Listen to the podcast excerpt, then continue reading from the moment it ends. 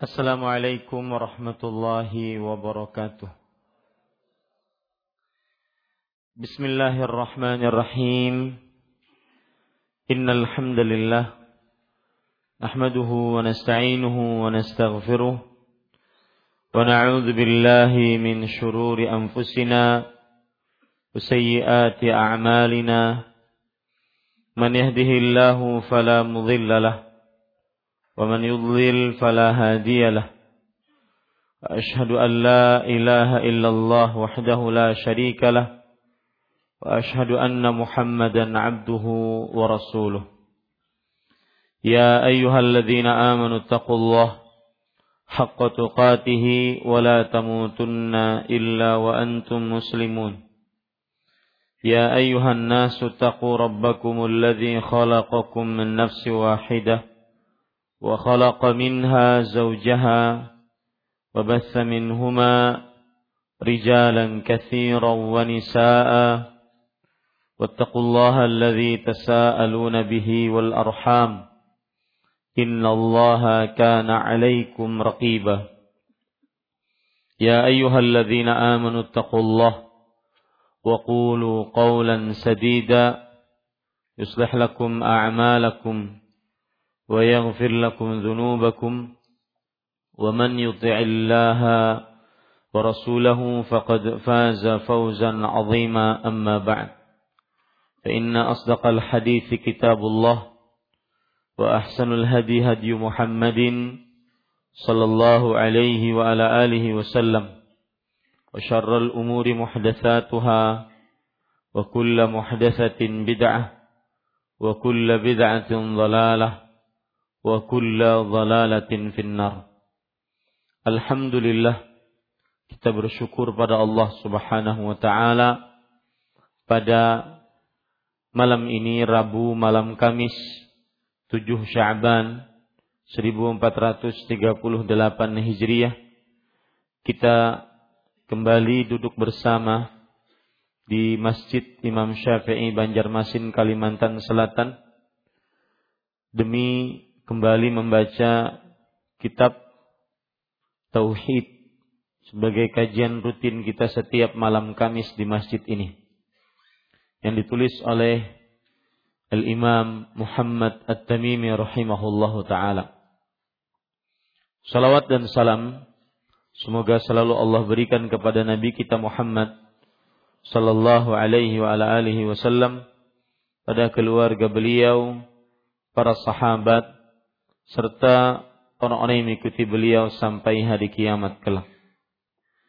Dengan nama-nama Allah yang husna dan sifat-sifatnya yang ulia, kita berdoa, Allahumma inna na'udzubika min ilmin la yanfa' wa min qalbin la yakhsha' wa min nafsin la tashba' wa min du'ain la yusma' Wahai Allah kami berlindung denganmu dari ilmu yang tidak bermanfaat, dari hati yang tidak khusyuk, dari jiwa yang tidak puas, dan dari doa yang tidak dikabulkan. Allahumma inna na'udzubika an nusyrika bika wa nahnu na'lam wa nastaghfiruka lima la na'lam. Wahai Allah, kami berlindung denganmu dari mensyirikkanmu dalam keadaan kami menyadarinya. Dan kami mohon ampunanmu dari mensyirikkanmu dalam keadaan kami tidak menyadarinya. Amin ya Rabbal Alamin. Bapak ibu saudara saudari yang dimuliakan oleh Allah subhanahu wa ta'ala. Masih kita membahas bab yang ke-36. Babun maja'a firriya. Bab tentang ria. Sebagai tambahan dari beberapa mukaddimah yang sudah saya sebutkan agar kita semakin berhati-hati untuk beramal, semakin memperhatikan hati kita tatkala beramal sehingga tidak riak. Maka ketahuilah rahimakumullah Semoga kita semua dirahmati oleh Allah Subhanahu wa taala. Ketahuilah bahwasanya ria sangat dibenci oleh Allah Subhanahu wa taala dan sangat dimurkai oleh Allah. Hal ini terlihat dalam had, dalam ayat surat Fatir ayat 10. Allah Subhanahu wa taala berfirman, والذين يمكرون السيئات لهم عذاب شديد ومكر أولئك هو يبور dan orang-orang yang membuat makar-makar untuk mengerjakan kesesatan-kesesatan. Mereka, mereka mendapatkan siksa yang pedih dan makar mereka akan benar-benar sirna. Di sini ayat secara zahirnya tidak terlihat bahwa di situ tentang ria.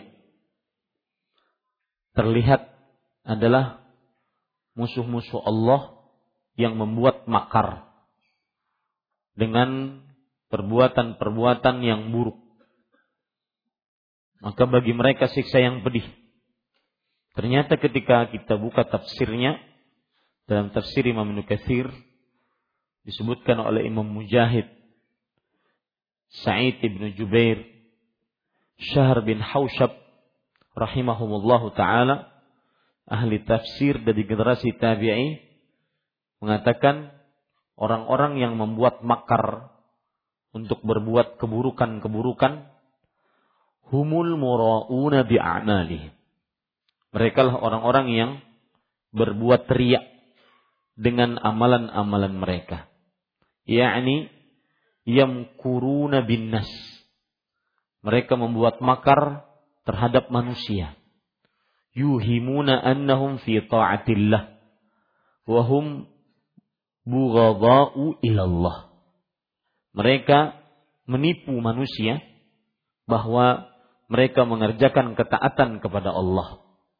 Padahal mereka adalah orang-orang yang dimurkai oleh Allah Subhanahu wa taala. Lihat ini dalil dan tafsiran ini menunjukkan buruknya perbuatan riya. Di antara dalil yang lain bahwa riya memqut. Riya adalah tercela, terlaknat dimurkai oleh Allah Subhanahu wa taala di antaranya surat Al-Maun ayat 4 sampai 7. Fawailun lil musallin alladzina hum an salatihim sahun alladzina hum yura'un wa yamna'un al-ma'un. Maka siksa neraka wail bagi orang-orang yang salat. Orang-orang yang lalai terhadap sholatnya. Dan orang-orang yang riak di dalam sholatnya. Dan orang-orang yang menahan hartanya untuk dijalankan di jalan Allah. Di sini ancaman bagi orang-orang yang riak. Sholatnya riak, mendapatkan neraka wail. Dan penafsiran para ulama disebutkan di dalam tafsir Imam Nukathir rahimahullah, wail adalah wadin fi jahannam. Lau suyirat ma'ahul jibalu lama'at. Wail atau wadin fi jahannam min qaih wa dam. Lembah dalam neraka jahannam yang isinya nanah dan darah. Ini adalah wail siksa bagi orang-orang yang yuraun. Orang-orang yang riak di dalam sholatnya. Para ikhwah yang dirahmati oleh Allah subhanahu wa ta'ala. Lihat perkataan ulama-ulama besar. Di antaranya Sa'id ibn Musayyib rahimahullah. Ketika ditanya oleh seseorang, Inna ahadana yastani'u bil al-ma'ruf yuhibbu an yuhmada wa yu'jar. Sesungguhnya salah seorang dari kita berpura-pura mengerjakan kebaikan agar dipuji dan juga agar mendapatkan ganjaran. Maka Sa'id bin Musayyib, seorang tabi'i terkenal, mengatakan, "Atuhibbu antum qat?" Apakah kamu ingin dimurkai oleh Allah? Orang tersebut menjawab, "La, tidak." Fa'idha amilta lillahi amalan fa'akhlishu. Maka kata Sa'id bin Musayyib, jika engkau mengerjakan sebuah amal, apa pun bentuknya, maka murnikanlah untuk Allah subhanahu wa ta'ala. Ini para ikhwan yang dirahmati oleh Allah subhanahu wa ta'ala. Lihat perkataan al-imam Al-Ghazali rahimahullah. Dan Imam Al-Ghazali dalam masalah hati terutama ria, beliau salah satu orang yang ahli di dalamnya. Beliau mengatakan rahimahullah, "I'lam anna riya'a haram." Ketahuilah bahwa ria adalah haram hukumnya. Mohon agak maju para ikhwah, kali ada yang datang baru. Agak maju. Yang di belakang yang suka dibuncu-buncu maju, Bang. Ya'lam anna riya'a haram. Ketahuilah bahwa ria adalah haram. Wal mura'i 'indallahi mamqut dan orang yang melakukan perbuatan ria di sisi Allah terlaknat dan dimurkai. Waqad syahidat lidzalikal ayat wal ahadith wal athar. Dan telah tetap akan hal itu ayat-ayat, hadis-hadis dan perkataan-perkataan para salafus saleh.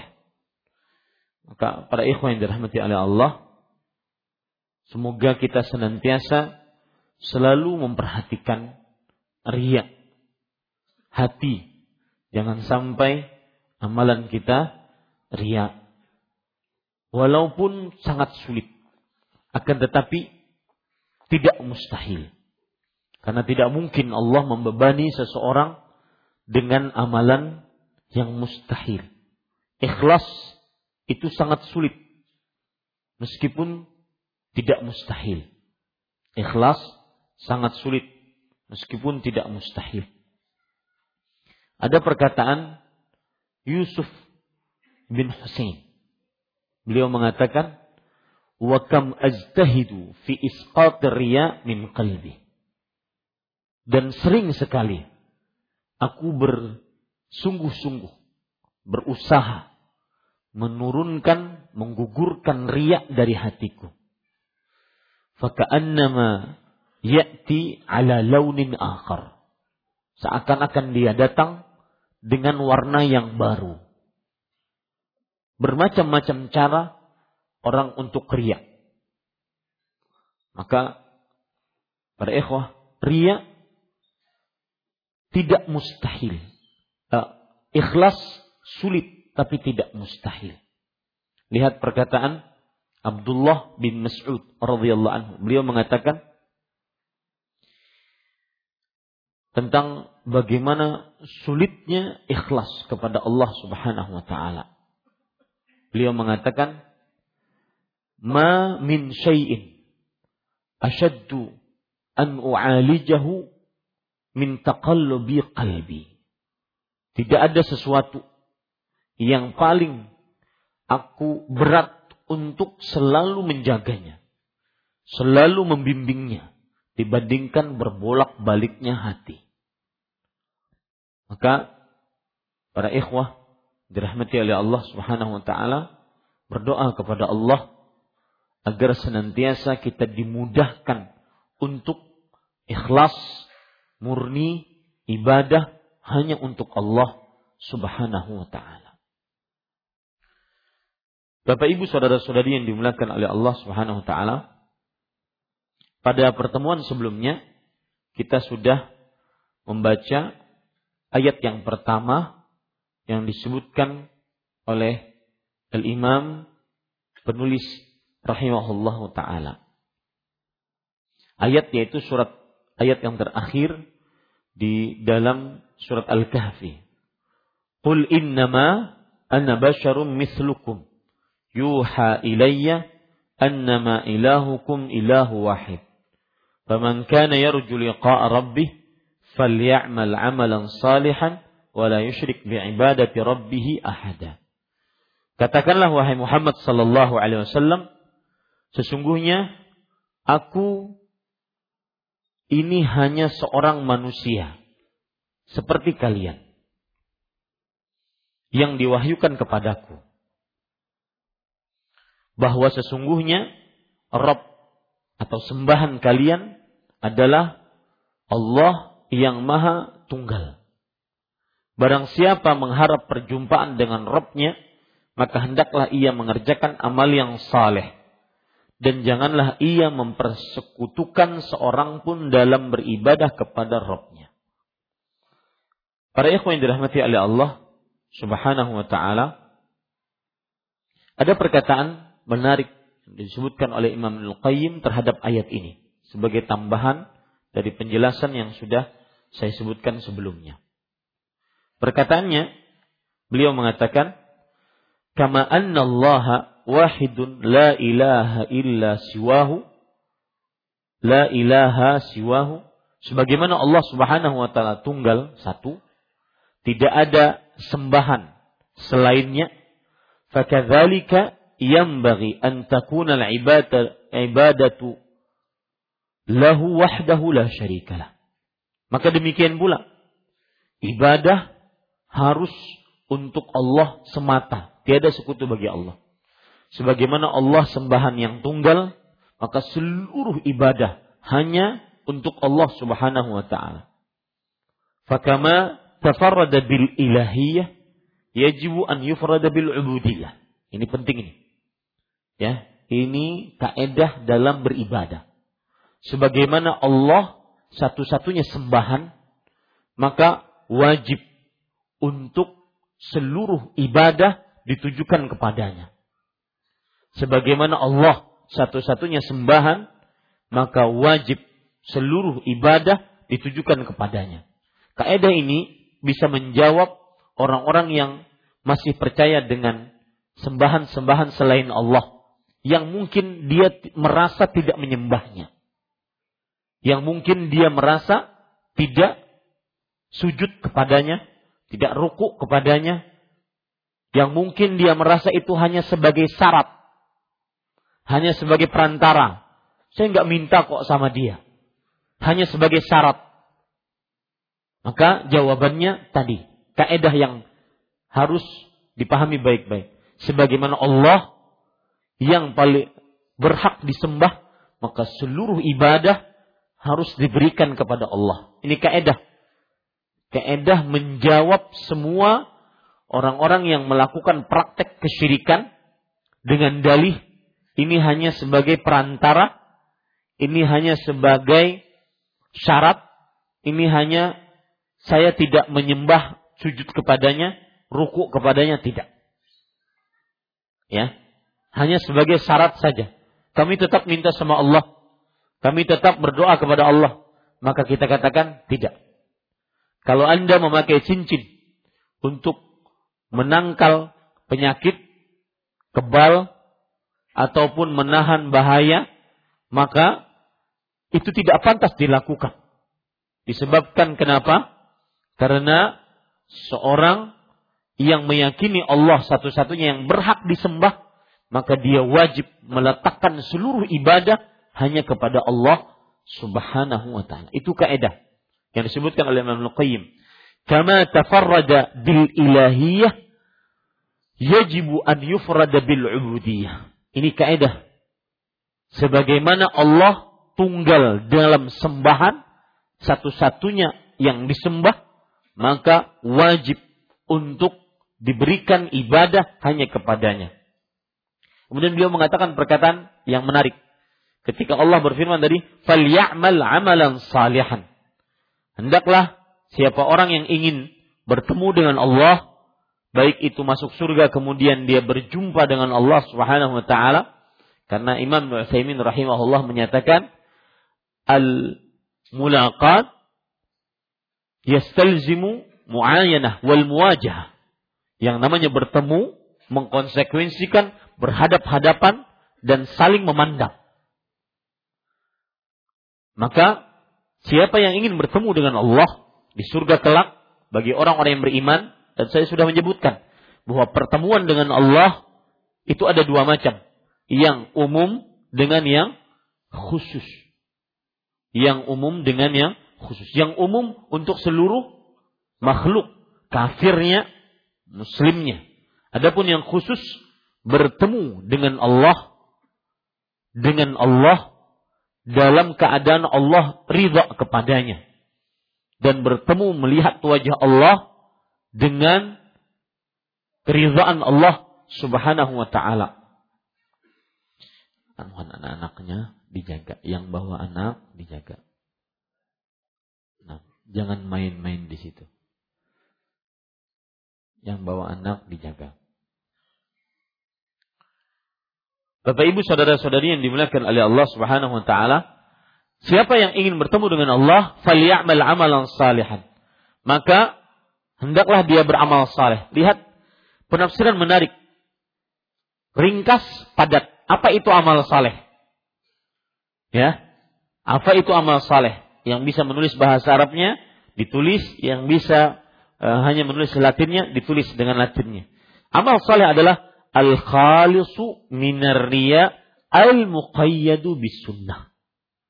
Ini perkataan ringkas padat yang disebutkan oleh Imam Al-Qayyim rahimahullah. Al-khalisu minar riya al-muqayyadu bis sunnah. Amalan yang ikhlas suci dari riya atau murni dari riya yang berkait atau dibatasi dengan sunnah. Saya ulangi bahasa yang lebih mudahnya. Amal saleh adalah amalan yang murni dari riak dan dibatasi dengan sunnah. Nah, itu.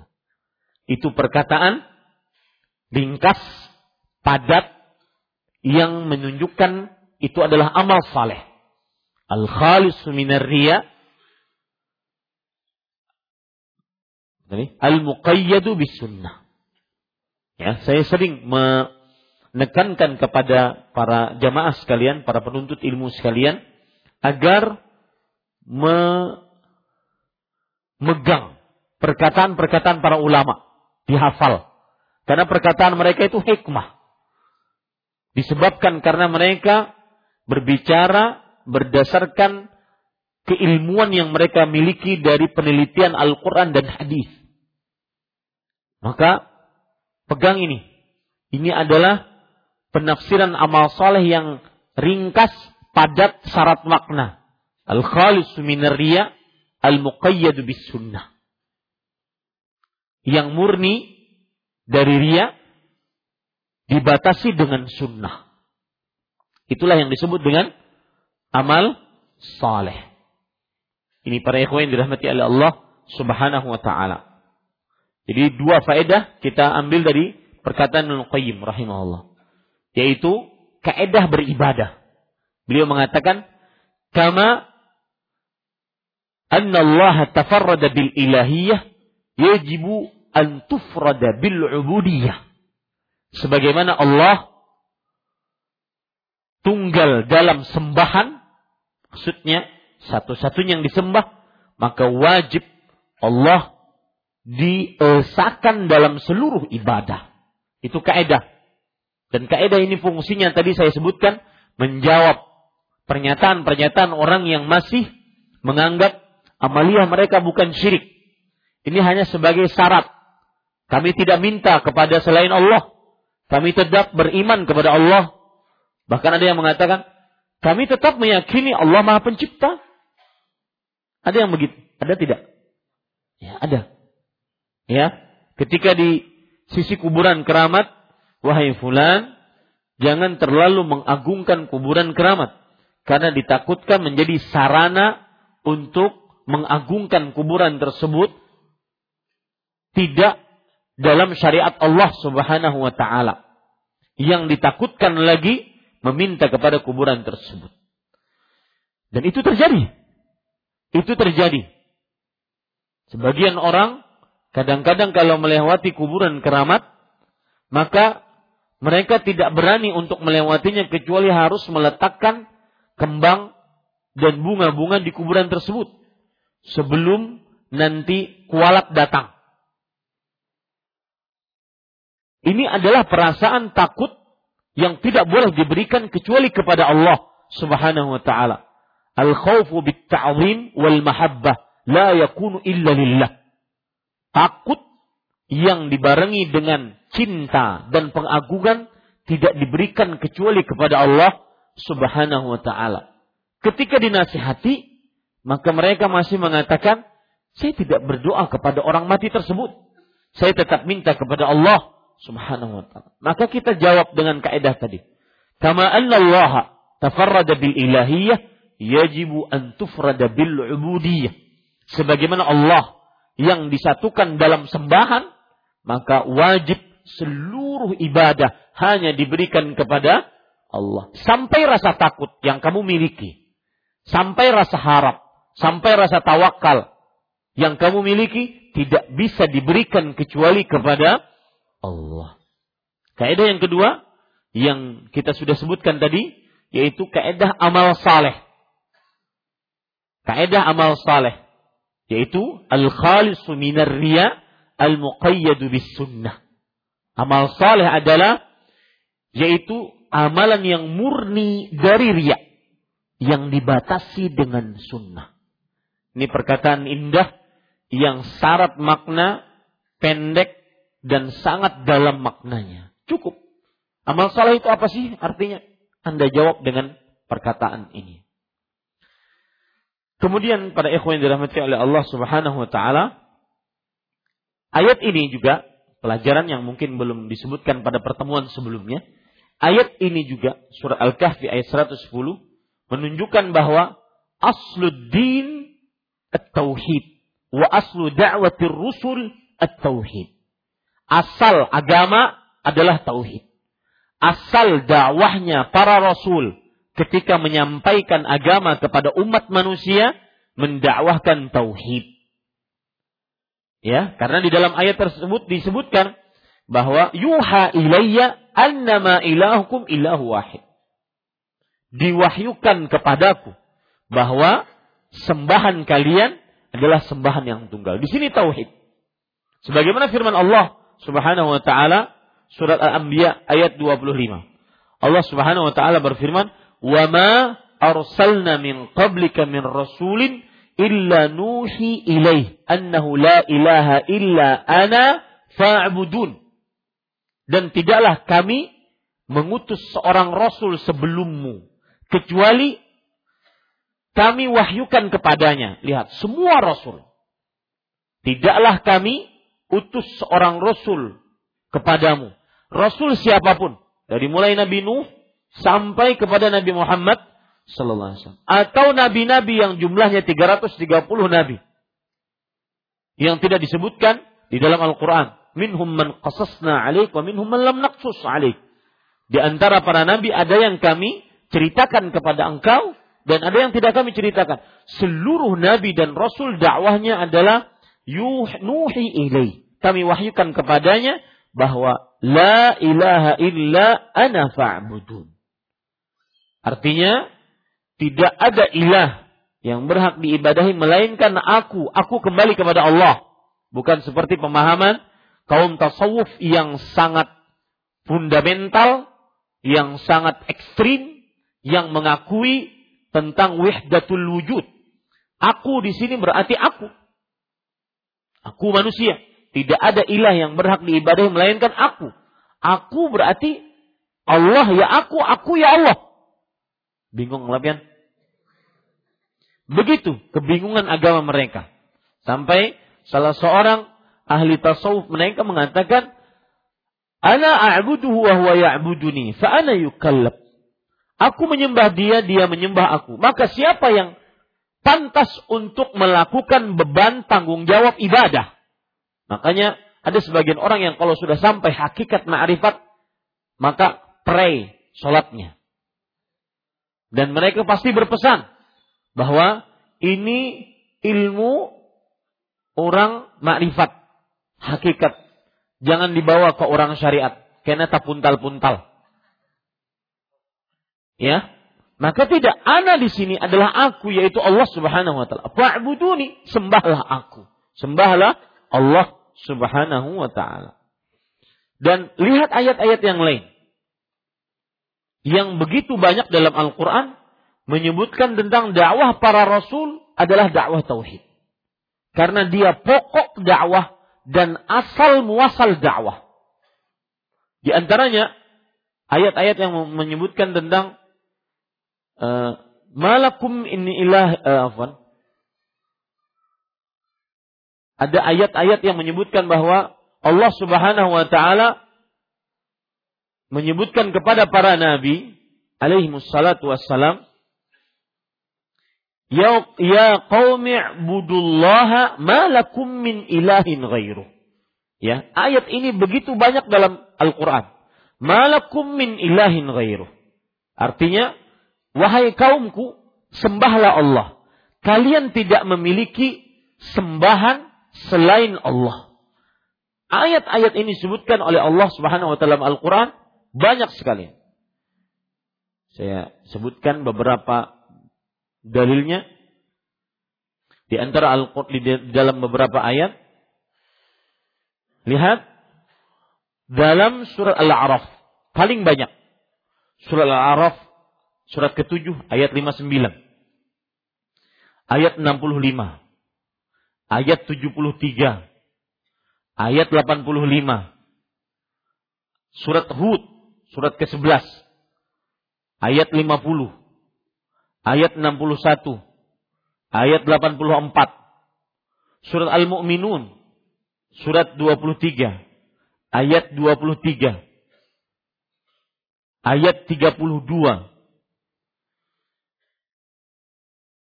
Itu para ikhwan yang dirahmati oleh Allah Subhanahu wa taala. Ayat-ayat yang semuanya saya saya bacakan satu ayatnya surat Al-A'raf surat ke-7 ayat 59. Allah berfirman, "Laqad arsalna Nuhan ila qaumi faqala ya qaumi ibudullah ma lakum min ilahin ghairu." Sungguh kami telah utus Nabi Nuh kepada kaumnya. Dakwahnya Nabi Nuh apa? Wahai kaumku, beribadahlah kalian kepada Allah. Kalian tidak memiliki sembahan selainnya. Selalu seperti itu. Semua para nabi yang diutus oleh Allah kepada umatnya senantiasa mengatakan itu. U'budullah malakum min ilahin ghairu. Sembahlah Allah, kalian tidak punya sembahan selainnya. Lihat lagi nabi-nabi yang lain. Di antaranya Nabi Hud wa ila wa ila adin akhahum huda. Dan kepada kaum Ad kami utus Nabi Hud. Qal apa yang didakwahkan oleh Nabi Hud? Ya qaumi ibudullah, malakum min ilahin ghairu. Wahai kaumku, u'budullah, malakum min ilahin ghairu. Selalu seperti itu dakwah-dakwah para nabi. Maka yang ingin saya tuju di sini adalah jika Anda ingin berdakwah, apa pun organisasi Anda, apa pun pergerakan Anda, maka pertama kali yang wajib didakwahkan adalah mendakwahkan tauhid. Karena ini dakwahnya para nabi. Dan ini adalah dakwah yang menghasilkan hasil yang luar biasa. Bukan mencari kekuasaan, kekhalifahan, mencari agar seseorang menjadi pemimpin, nanti baru setelah itu kaum muslimin diatur dengan syariat Islam, tidak. Tetapi dakwahkan dakwah tauhid. Allah Silahkan azan.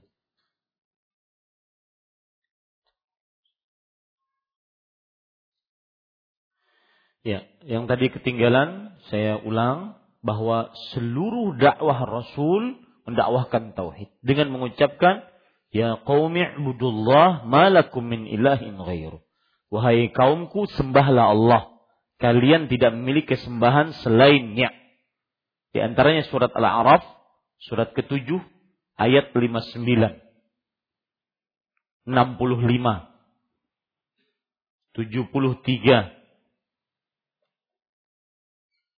85. Kemudian surat Hud. Surat ke-11 ayat 50, 61, 84. Kemudian surat Al-Mu'minun, surat ke-23, ayat 23, ayat 32.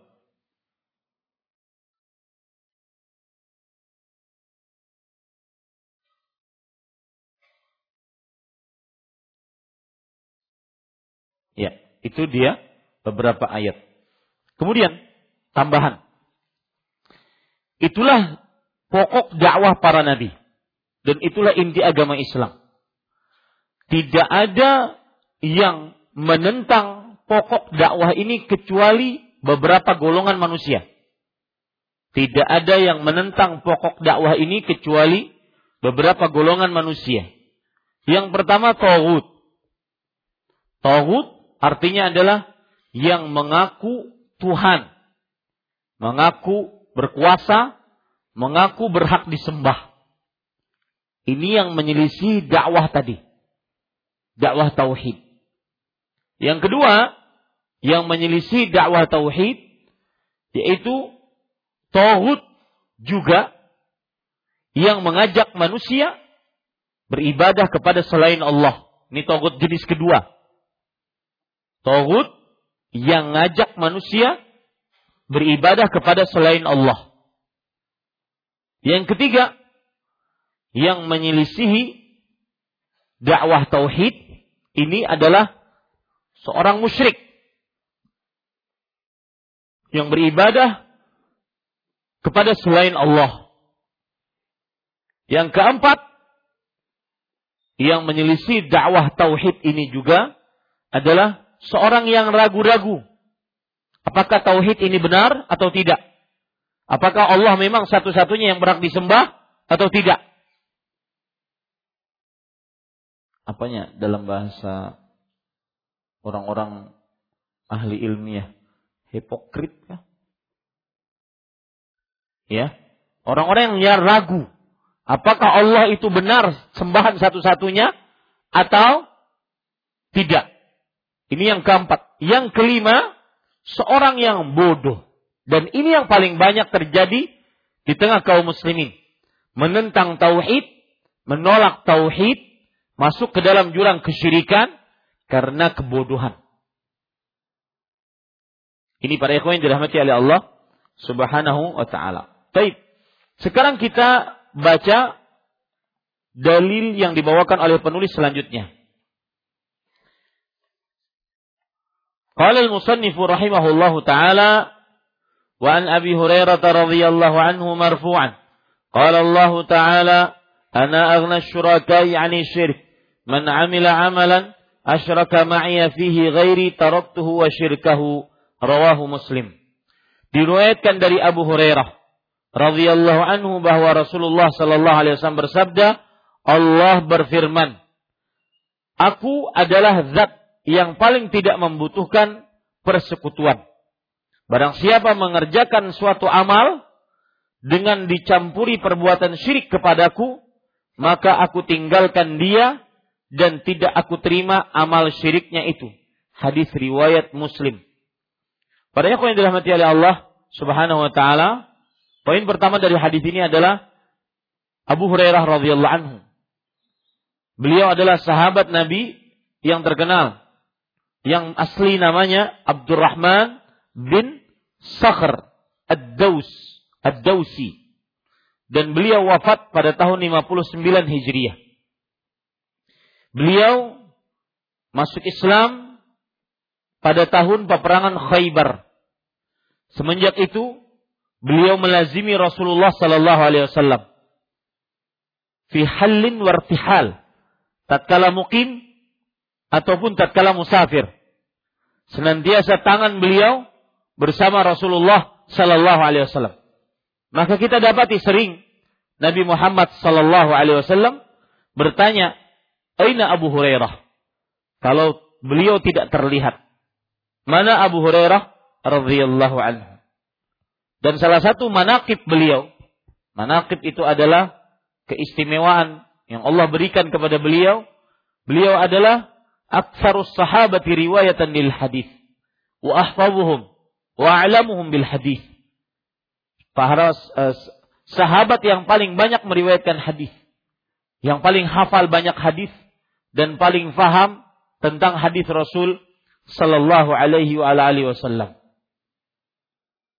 Dan para ikhwan yang dirahmati oleh Allah Subhanahu wa taala, pelajaran menarik dari Abu Hurairah. Tidak bosan-bosan saya mengulangi, tidak ada kata terlambat untuk menjadi hamba Allah yang lebih taat sebelum nafas ditenggorokan, matahari terbit dari barat. Senantiasa seseorang bisa memperbaiki dirinya. Pelajaran yang kedua yang kita bisa ambil dari hadis ini adalah bahwa di dalam Islam yang menjadi prestasi sesungguhnya adalah prestasi dalam ibadah. Bukan prestasi dalam perkara duniawi. Harta sebanyak berapa, pangkat, titel sebanyak sekian tidak dijadikan prestasi. Tapi prestasi yang dijadikan ukuran adalah prestasi dalam agama. Sebagaimana perempuan. Perempuan salah satu penafsiran hadis kasiat ariat wanita-wanita yang memakai pakaian tetapi telanjang Wanita-wanita yang hanya memperhatikan penampilan luar. Akan tetapi tidak memperhatikan inner beauty. Yaitu penampilan dalamnya. Ibadahnya. Sifat malunya. Sifat tertutupnya. Sifat kesuciannya. Kemudian ilmunya. Maka wanita seperti ini. Dia pakai pakaian tetapi telanjang. Karena yang menjadi ukuran dalam Islam prestasi agama, prestasi akhirat. Makanya kesuksesan hakiki dalam Islam adalah yaitu masuk surga jauh dari api neraka. Wa man yattaqi faulaika humul faizun. Siapa yang bertakwa kepadanya, dialah orang-orang yang faiz, yang menang. Ya, yang menang di jalan Allah Subhanahu wa taala. Taib para ikhwan yang dirahmati oleh Allah Subhanahu wa taala. Diriwayatkan dari Abu Hurairah radhiyallahu anhu bahwa Rasulullah sallallahu alaihi wasallam bersabda, Allah berfirman. Ini berarti hadis qudsi. Ini berarti hadis qudsi. Dan hadis qudsi adalah hadis yang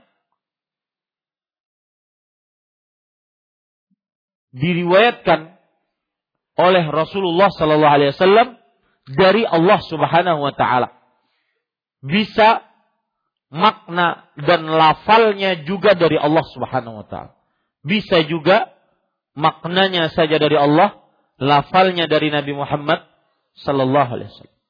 Dan hadis qudsi berbeda dengan Al-Qur'an dilihat dari beribadah membaca Al-Qur'an dianggap sebagai ibadah, diganjar pahala setiap huruf yang dibaca. Adapun hadis qudsi adalah tidak dianggap ibadah tatkala membacanya. Cuma dianggap ibadah tatkala dituntut ilmunya. Hadis kutsi seperti hadis-hadis yang lain. Ada derajatnya lemah, bahkan palsu. Bahkan ada hadis yang sahih, bahkan mutawatir. Sesuai dengan sanat hadis. Ini berbeda dengan Al-Quran. Al-Quran hukumnya mutawatir. Kita mendapatkan dari Nabi Muhammad wasallam kepada para sahabat, tabi'in, tabi'ut tabi'in disebutkan dengan lisan per lisan. Dalam jumlah yang begitu banyak mustahil orang yang begitu banyak tersebut sama-sama berdusta dalam Al-Quran yang begitu banyak. Enam ribuan ayat lebih dari Al-Quran. Mustahil.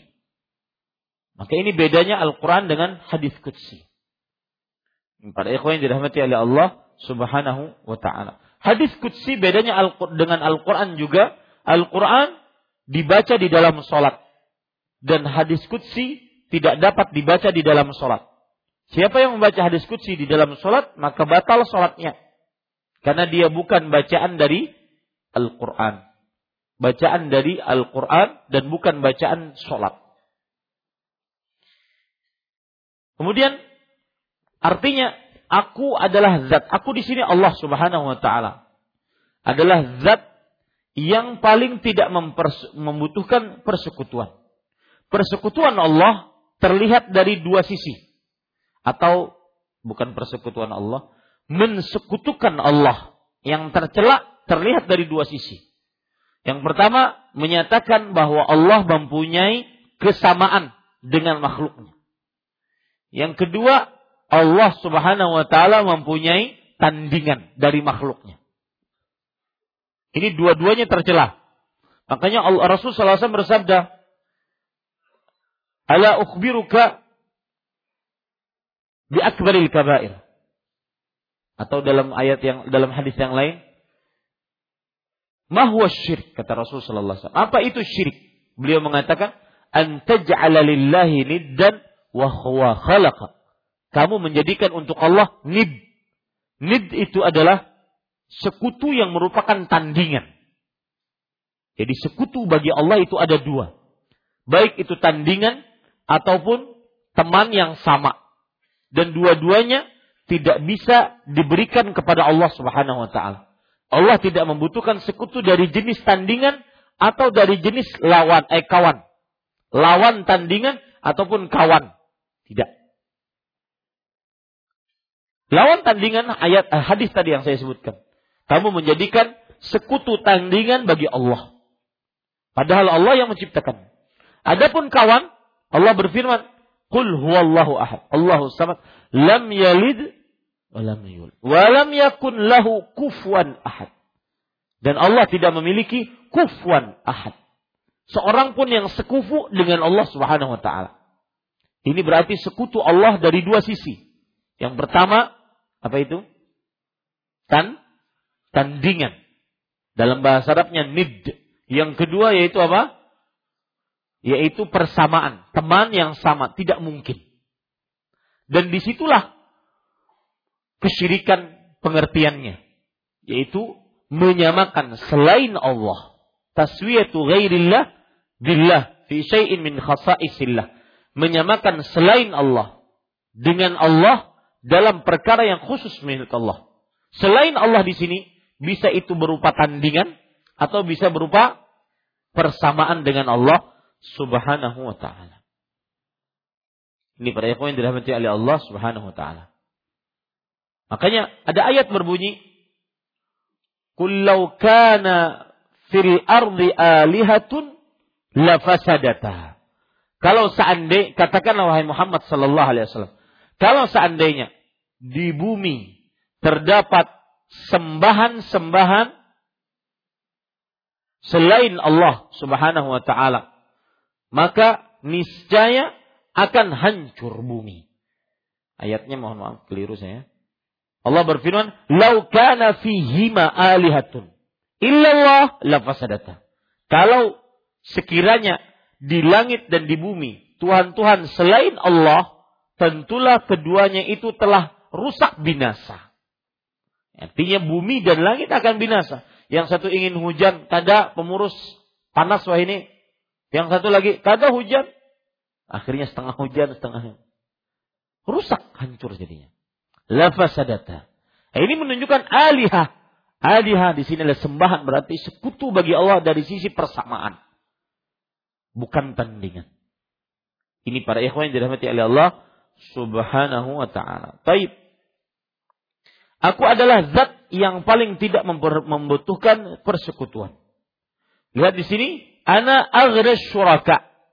Saya ingin bicara masalah bahasa sedikit. Lihat Arabnya. Buku Anda lihat Arabnya. Agna syuraka. Ini biar lebih matang. Kita benar-benar tidak akan dan semoga Allah mengabulkan itu tidak akan pernah mensyirikan Allah. Agna syuraka. Agna ini adalah kata dalam bahasa Arab namanya Sighatut tafwil. Redaksi yang menunjukkan perbandingan lebih. Lebih. Asal katanya adalah ghaniyun. Asal katanya ghaniyun. Ghaniyun artinya kaya. Kaya maksudnya tidak membutuhkan siapa-siapa. Ghaniyun. Lebih kaya, lebih tidak membutuhkan aghna. Sama seperti besar, kabirun. Besar. Lebih besar apa? Allahu akbar. Ini sama. Ini besar, lebih besar. Ini tidak membutuhkan, lebih tidak membutuhkan. Ya. Syuraka adalah jamak. Dia jamak dari syarik. Syarik adalah teman bersyarikat. Teman syarikat. Jamaknya ini. Kaedah mengatakan apabila ada sirat tafdil. Sirat tafdil. Yaitu kata yang menunjukkan kepada perbandingan lebih plus jamak maka menunjukkan kepada terjemahannya paling ter kalau saya terjemahkan, di situ apa terjemahannya? Hah? Nah, ya kan? Pakai paling. Aku zat yang paling tidak membutuhkan. Mungkin lebih dalam lagi, aku zat yang paling tidak membutuhkan. Eh, sudah betul itu terjemahannya. Paling tidak membutuhkan. Ini menunjukkan Allah sangat tidak memerlukan, tidak membutuhkan, paling tidak membutuhkan. Kaedahnya tadi sigat tafdil plus jamak maka menunjukkan kepada paling ter. Sangat paling sangat seperti Rasulullah SAW bersabda, "Ala unabbiukum bi akbaril kabair." Akbar al-kabair. Paling besar, lebih besar, dan jamak dosa-dosa besar. Jamak dari kabiratun. Sirat tafwil plus jamak. Menunjukkan kepada paling ter. Kalau saya terjemahkan, maukah aku beritahukan kepada kalian dosa paling terbesar. Nah, ini menghujam di dalam hati. Jangan bermacam-macam dengan dosa ini. Dosa paling terbesar. Ini kaedahnya tadi. Jamak, setelahnya eh, apa? Sirat tafdil, setelahnya itu apa? Anda lihat dalam kamus bahasa bahasa Indonesia, sirat tafdil itu semakna dengan kata komparatif. Kata yang menunjukkan kepada perbandingan lebih. Lebih besar, lebih tinggi, lebih luas, lebih-lebih. Itu berarti kalau di setelahnya jamak, maka berarti paling ter. Sama dengan ini. Ana, aku, aghna syuraka. Zat yang paling tidak membutuhkan. Ya, paling tidak membutuhkan persekutuan. Kemudian Allah berfirman, barang siapa mengerjakan suatu amal, man amila amalan. Lihat bahasa Arabnya. Man amila amalan. Barang siapa yang mengerjakan suatu amal, amal apa pun ini. Amalan di situ ada tanwinnya. Betul tidak? Amalan. An, ada an. Tanwin itu an, in un. Dalam bahasa Arab Apabila kata bertanwin, maka itu namanya kata nakiroh. Kata nakiroh. Nakiroh artinya kata yang belum ditentukan apa dan siapanya. Amalan apa pun. Dan itu menunjukkan kepada keumuman. Barang siapa yang mengerjakan suatu amal apa pun. Nah, tambahi begitu lebih bagus amalan apa pun. Baik itu amalan lisan, amalan perbuatan, baik itu amalan hati, amalan lahiriah, amalan apa pun. dengan dicampuri perbuatan syirik kepadaku. Para ikhwan yang dirahmati oleh Allah, kata-kata dicampuri. Nah, di sini faedah menarik. Perhatikan percampuran syirik terhadap amal dibagi oleh para ulama dengan pembagian sebagai berikut. Catat, tercampurnya syirik dengan amal. Ini faedah saya ambilkan di, dari kitab Al-Qaulul Mufid yang ditulis oleh Syekh Muhammad bin Shalih Utsaimin ketika menjelaskan tentang bagaimana tercampurnya amal dengan riak.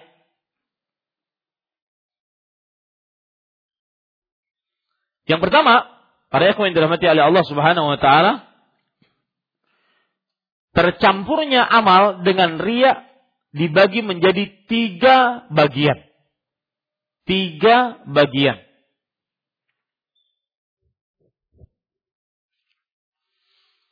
Yang pertama adalah amalnya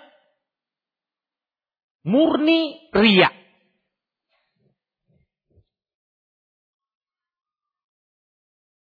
Tidak diinginkan dari amalnya kecuali makhluk. Murni ria. Amalnya murni ria. Tidak diinginkan dari amalnya kecuali makhluk. Dan ini jarang, sangat jarang terjadi pada seorang mukmin. Sangat jarang terjadi pada seorang mukmin. Saya contohkan kemarin, ada orang yang nggak pernah sholat. Pas datang presiden, kebetulan mungkin dia pejabat misalkan, presidennya sholat. Maka dia sholat karena presiden. Ini murni riak. Dan para ulama mengatakan, hanya la yakadu yasduru an mu'min, min mu'min. Ini jarang terjadi, jarang sekali terjadi dari seorang mukmin. Karena ini sifat orang-orang munafik yang benar-benar fundamental kemunafikannya. Itu yang disebut dengan munafik i'tiqadi. Kemunafikan yang berupa keyakinan. Lisannya mengaku saya muslim, hatinya kafir. Bukan munafik amali. Munafik yang apabila di hadapan orang banyak dia beramal, sendirian tidak beramal. Itu munafik amali. Tetapi ini munafik i'tiqadi, munafik akidah. Lisannya Islam, hatinya kafir. Orang-orang seperti inilah yang melakukan ini. Yang dia bangun, sholat, murni karena ingin dilihat manusia saja. Ini yang disebutkan oleh Allah dalam surah An-Nisa surat keempat ayat 142. Wa idza qamu ila salati qamu kusala yura'una nas wa la yadhkuruna Allah illa qalila. Jika mereka bangun salat maka bangun dalam keadaan malas. Mereka riak terhadap manusia dan tidak menyebut nama Allah kecuali sedikit saja. Inilah ayat tentang munafik. Ya. Dan sekali lagi, riak jenis pertama ini jarang terjadi dari seorang mukmin karena dia sifat yang sangat murni dari seorang munafik i'tiqadi. Dan ini mengeluarkan seseorang dari Islam. Catat itu. Poin pertama ini riak, murni riak kepada makhluk, mengeluarkan seseorang dari Islam.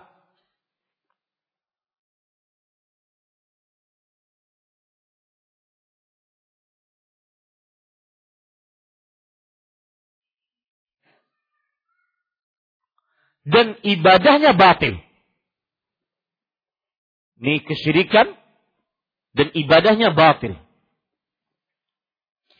Yang kedua, Para ikhwan yang dirahmati oleh Allah Subhanahu wa taala beramal karena Allah. Dan datang riak. Beramal karena Allah. Kemudian datang riak. Para ikhwah yang dirahmati oleh Allah Subhanahu wa taala di sini terdapat pembagian Orang asalnya beramal karena Allah. Kemudian datang ria.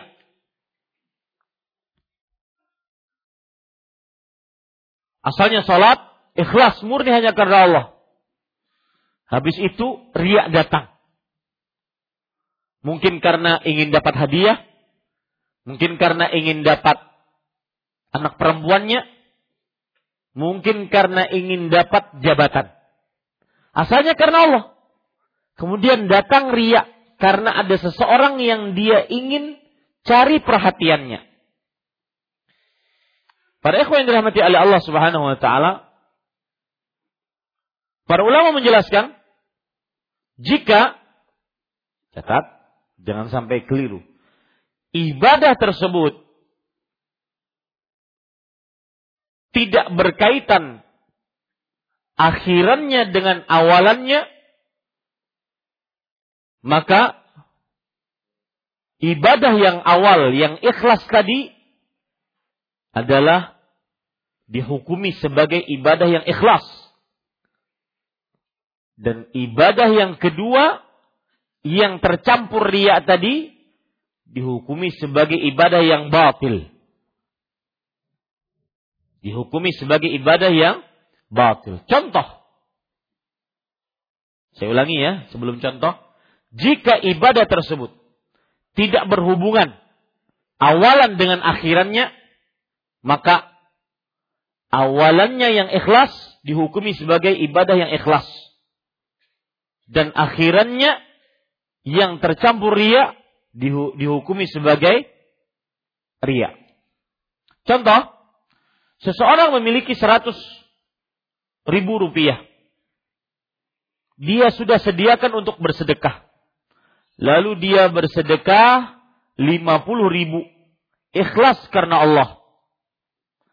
Sisanya yang 50 ribu dia sedekahkan lagi, tetapi riak karena manusia.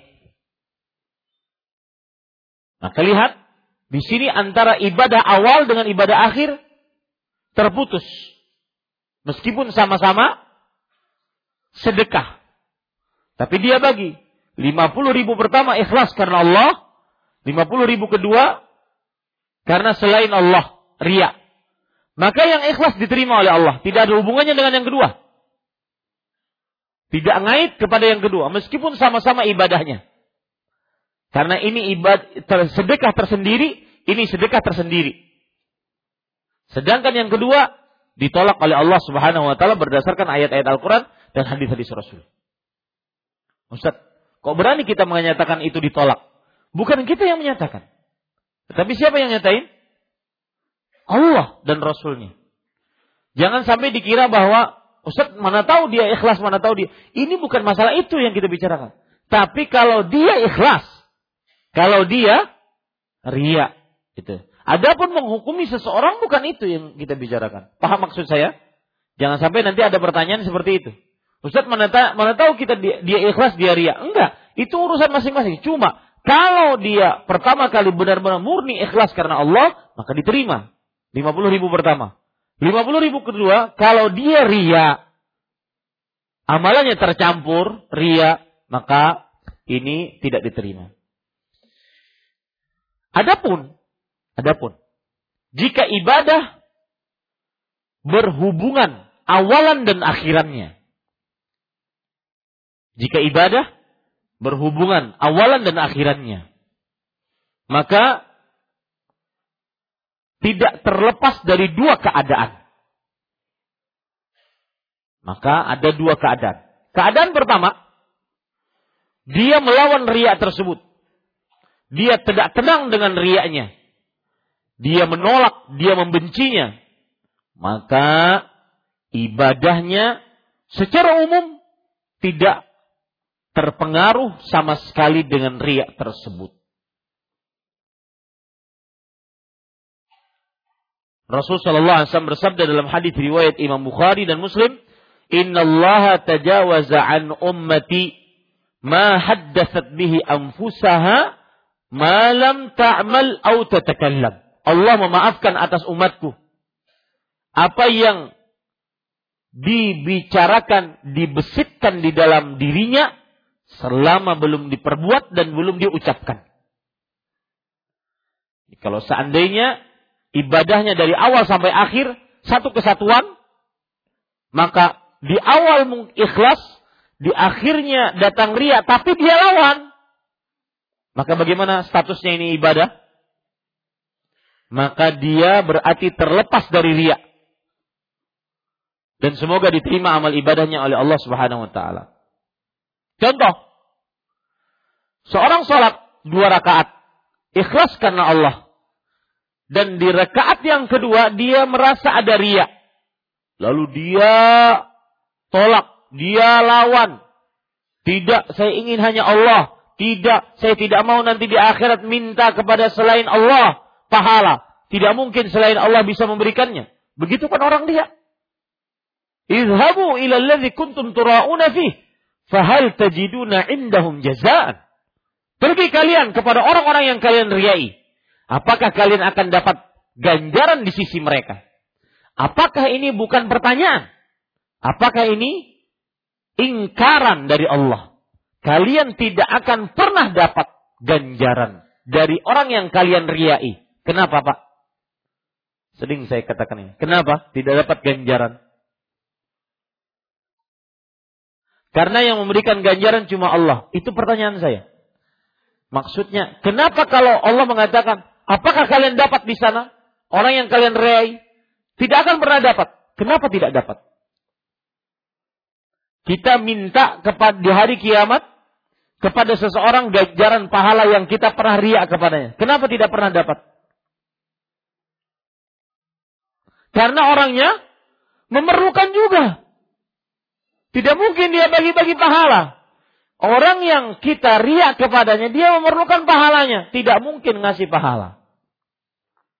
Itu obat untuk kalau lagi ibadah, kita merasa riak. Ingin pahala dari orang, pujian, sanjungan, penghargaan, hadiah, uang, materi. Maka yakini baik-baik bahwa mereka di akhirat tidak akan bisa memberikan itu. Mereka juga sangat memerlukannya. Keadaan yang kedua, keadaan kedua. Dia membiarkan riaknya dan tidak melawannya. Maka pada saat itu batal seluruh amal ibadahnya. Dari awalnya sampai akhirnya. Karena akhiruha mabniyun ala awaliha akhirnya ya, akhirnya kok di sini. Akhirnya itu bergantung pada uh, uh, apa merupakan mabniun ala awaliha. Dia terbangun dari awalnya. Tidak mungkin ada akhir kecuali ada awalannya. Tidak mungkin. Ini kalau ibadahnya satu kesatuan. Contoh, orang sholat dua rakaat ikhlas karena Allah. Di rakaat yang kedua datang ria. Dia biarkan dia tidak halau, dia tidak uh, dia santai saja dengan rianya bahkan semakin menjadi-jadi maka ini dari awalnya sholatnya meskipun rakaat pertama ikhlas karena Allah maka karena ibadahnya satu kesatuan jadi batal semuanya ini bahayanya penyakit ria yang ketiga yaitu yang ketiga keadaan ketiga bukan keadaan ketiga yang pertama tadi apa? Yang dari pertama riak karena manusia. Ini seperti orang munafik. Yang kedua adalah ria tatkala beramal. Yang ketiga, ria datang setelah ibadah. Ingat Pak, nomor tiga itu dari nomor tiga sisi, betul? Bukan dari nomor tiga yang yang kedua tadi bukan. Saya catat saja biar mudah. Bingung nanti antum. Ria berdasarkan amal dibagi menjadi tiga keadaan. Pertama, dari awal murni ria. Ini yang mengerjakan siapa? Orang munafik. Dan amalnya pasti ditolak. Dan dia musyrik akbar keluar dari Islam. Yang kedua, satu. Yang kedua, beramal di tengah-tengah ria. Ya, beramalnya untuk Allah, tengah-tengahnya ria. Nah, tadi dibagi. Dibagi menjadi beberapa pembagian. Pembagian yang pertama adalah kalau amal ibadah tersebut terpisah awalnya dan akhirnya, maka yang ikhlas diterima, yang ria ditolak. Ini kalau ter terpisah, amalnya terpisah. Nah, yang jadi masalah kalau amalnya menyatu. Awal dan akhirnya satu satu kesatuan. Dua rakaat. Rakaat pertama, rakaat kedua. Satu kesatuan. Maka kita katakan tadi ada dua keadaan. Keadaan pertama, dia lawan. Maka ini berbahaya nggak sholatnya? Tidak sama sekali. Adapun keadaan yang kedua, dia biarkan rianya. Maka yang seperti ini apa? maka seluruh amalnya dari awal rekaat pertama dan rekaat kedua terhapus. Ini kalau satu kesatuan. Nah, yang ketiga, ketiga dari sini, bukan ketiga dari ini. Ini yang saya maksud. Ya, yaitu beria datang setelah amal. Ria datang setelah setelah amal. Para ikhwan yang dirahmati oleh Allah, dia datang setelah amal, maka ini tidak mempengaruhi sama sekali. Tidak mempengaruhi sama sekali. Kecuali kalau dia sum'ah. Nah, ini bukan ria berarti. Larinya kepada apa? Sum'ah. Atau kepada alman. Sifat mengungkit-ungkit pemberian atau kepada al-adha menyakiti orang-orang yang diberi. Ini juga hancur pahalanya. Tetapi asal hukumnya kalau orang ria setelah amal tidak memberikan pengaruh apa-apa. Ya, ria setelah amal. Yang bisa memberikan pengaruh dari amal adalah sumah setelah amal. Cerita-cerita memperdengarkan amal setelah beramal. Ataupun mengungkit-ungkit pemberian setelah beramal. Ataupun menghina orang yang diberi setelah beramal. Ah, ikam tuh kalau makan berbaju kayak itu, aku juga kalau memberi. Ini contoh. Ngungkit-ngungkit pemberian. Lihat, semua AC nang berdiri-diri ini, aku yang beri itu. Ya, ngungkit-ngungkit pemberian. Kalau kada kepanasan buahnya tuh ungkit-ungkit pemberian. Ya, ini para ikhwan. Nah, ini batal rianya. Ya, ini batal rianya. Kemudian perhatikan baik-baik masalah tercampur juga. Kalau seandainya catat setelah beramal kemudian dipuji oleh manusia tanpa diminta setelah beramal dipuji oleh manusia tanpa diminta atau tanpa mencari pujian tersebut. Manusia muji begitu saja. Maka ini kabar baik. Ini kabar baik dari Allah Subhanahu wa taala.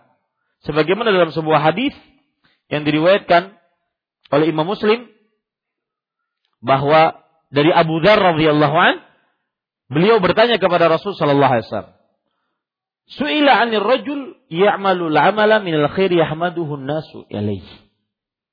Beliau Nabi Muhammad wasallam ditanya tentang seseorang yang mengamalkan sebuah amal. Lalu manusia memujinya. Ya, seperti misalkan kita memuji uh, ayahanda kita Haji Hamsan rahimahullahu taala atas harta beliau dan juga kaum muslimin yang lain terjadilah masjid ini maka kita puji beliau rahimahullah. Kita puji para sahabat. Kita puji para tabi'in. Seseorang beramal saleh dapat pujian manusia tanpa diminta, tanpa dicari. Maka kata Rasulullah SAW, Tilka ajilu bushral mu'min. Tilka ajil. Bushral mu'min. Itu adalah kabar yang disegerakan. Kabar gembira untuk orang beriman. Asalkan dia setelah itu jaga hatinya. Jangan sampai sombong. Ya, makanya lebih baik yang dipuji setelah orang itu meninggal. Karena kalau seandainya masih hidup, fitnah tidak ada yang bisa menjamin. Makanya Abdullah bin Mas'ud mengatakan, "Man kanna mustannan falyastanna biman qad mat, fa innal hayya la tu'man alaihi fitnah." Barang siapa yang ingin mencontoh, contohlah orang yang sudah meninggal. Yang hidup tidak dijamin tergoda dengan godaan. Maka makanya pula kalau kita memuji seseorang jangan di hadapannya, terutama yang tidak bisa dipuji. Ya, ditakutkan dia nanti ujub, sombong, takabur. Makanya ada hadis Rasulullah SAW mengatakan, "U'thuril u'thurut turab ala wajhil ala wujuhil maddahin." Lemparkanlah pasir ke wajah orang-orang yang suka memuji. Ini agar tidak terjadi ujub, kemudian kesombongan kepada orang yang dipuji tersebut. Yang jelas, kalau seandainya dipuji manusia, maka pada saat itu itu adalah kabar gembira yang disegerakan oleh Allah Subhanahu wa taala. Baik, an Abi Sa'id Al-Khudri radhiyallahu anhu marfu'an Ala ukhbirukum bima huwa akhwafu alaikum indi minal masihid dajjal. Qalu bala, qala asyirkul khafi. Yaqumu rajulu fayusalli fayurina salatahu lima yara min nadhari rajul. Rawahu Ahmad. Diriwayatkan oleh Abu Sa'id bahwa Rasulullah sallallahu alaihi wasallam bersabda yang artinya, "Maukah kamu aku beritahukan tentang sesuatu yang lebih aku khawatirkan menimpa kalian daripada Al-Masih Ad-Dajjal. Para sahabat radhiyallahu anhu menjawab, "Tentu wahai Rasulullah." Beliau pun menjawab, beliau pun bersabda, "Syirik tersembunyi, yaitu ketika seseorang berdiri melakukan sholat, dia perindah sholatnya itu karena mengetahui ada orang lain yang memperhatikannya." Hadis riwayat Imam Ahmad. Para ikhwan yang dirahmati oleh Allah Subhanahu wa taala, Poin dari hadis ini, Abu Sa'id nama aslinya adalah Sa uh, Abu Sa'id Al-Khudri nama aslinya adalah Sa'ad bin Malik ibnu Sinan. Sa'ad bin Malik ibnu Sinan. Abu Sa'id Al-Khudri. Dan beliau terkenal dengan kunyahnya dibandingkan dengan namanya. Sa'ad ibn Malik ibnu Sinan. Dan beliau wafat pada tahun 74 Hijriah. Beliau adalah imam, bahkan mufti kota Madinah. Mufti kota Madinah. Dan beliau termasuk orang yang ikut perang Khandaq dan Bayatul Ridwan.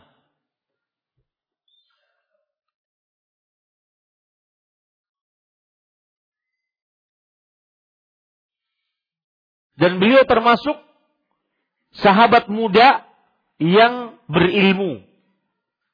Bahkan disebutkan oleh Hamzalah bin Abi Sufyan dari guru-gurunya annahu lam yakun ahadun min ahdathi ashabi Rasulullah sallallahu alaihi wasallam a'lama min Abi Sa'id Al-Khudri. Tidak ada seorang pun dari sahabat-sahabat muda Rasulullah sallallahu alaihi wasallam yang termasuk paling berilmu dibandingkan Abu Sa'id Al-Khudri. Ini pelajaran penting bagi para pemuda yang ada di hadapan-hadapan saya ini. Yang umurnya masih muda. Ya, ataupun orang-orang tua yang berdarah muda. Banyak orang-orang tua yang berdarah muda. Ya, hendak menikah lagi saya pinanya. Nah, puber kedua pinanya nih saya. Ini para ikhwah. Ya, maka ini pelajaran menarik. Anak-anak muda isi hari-harinya dengan ilmu agama. Isi hari-harinya dengan menghafal. Menghafal doa, menghafal ayat, menghafal hadis, ya, isi hari-harinya dengan ilmu agama. Karena ada pepatah Arab mengatakan, al-ilmu fi sigar kanakshi 'alal hajar Wal ilmu fil kibar kanakshi 'alal ma. Ilmu di masa kecil seperti memahat pada batu. Dia sangat kokoh, kuat. Dan ilmu di masa tua seperti memahat di atas air. Menghafal juz ke-30, bukan 30 juz. Menghafal juz ke-30, bahkan juz dari wadduha. Pagi hafal, jangan sore. Sejam setelahnya, kada ingat. Seperti memahat di, di atas air. Ini para ikhwan yang dirahmati Allah. Saya ingat dulu ketika di pondok pesantren tahfidz di Kudus, ada anak uh, kiai saya umur tiga tahun, empat tahun sudah hafal Quran.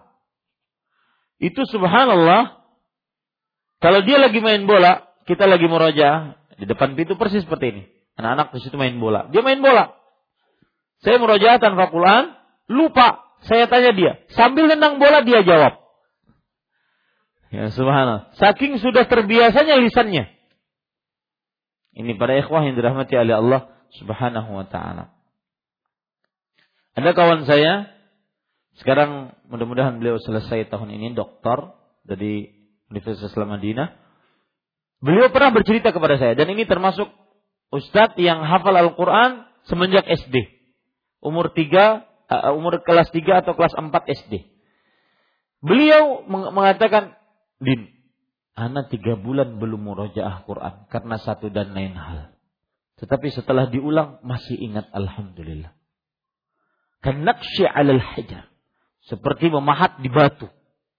Ya, menuntut ilmu di masa kecil. Tapi yang tua-tua jangan sampai pesimis. Apalagi menyalahkan takdir. Pinanya takdirnya kayak ini sudah selesai. Ah, bisa, jangan. Ya, Jangan para ikhwah. Teruslah menuntut ilmu. Sebagian ulama dahulu menghafal Al-Quran pada umur 50-an. Dan menjadi ulama besar. Setelah itu. Ini para ikhwah yang dirahmati oleh Allah.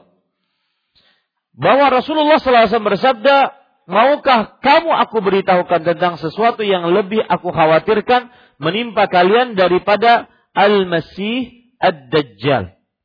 Para ikhwah, Al-Masih. Kenapa Dajjal dinamakan Al-Masih?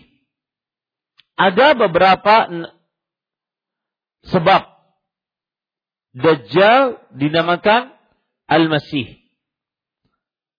Sebab yang pertama adalah karena li'annahu yamsahul ard. Karena dia yamsahul ard. Artinya dia tidak ada bumi kecuali dia jalani. Kecuali dia datangi. Kecuali kota Mekah dan kota Madinah. Karena tidak bisa masuk. Rasulullah SAW bersabda, ala angkabil Madinah, malaikatun yasuffun atau safin yahrusunaha la yadkhuluha dajjal wala ta'un. Di pojok-pojok kota Madinah, di penjuru-penjuru kota Madinah, para malaikat bersap-sap menjaga kota Madinah. Makanya salah satu nama kota Madinah adalah Husnul Hasin. Benteng yang sangat kuat. Tidak kota Madinah tidak dimasuki dajjal dan penyakit ta'un. Sebab yang kedua dan ini sebab yang paling tepat bahwa Al-Masih karena mamsuhul ain al-yamin. Mata kanannya tertutup. Mamsuh artinya tertutup mata kanannya.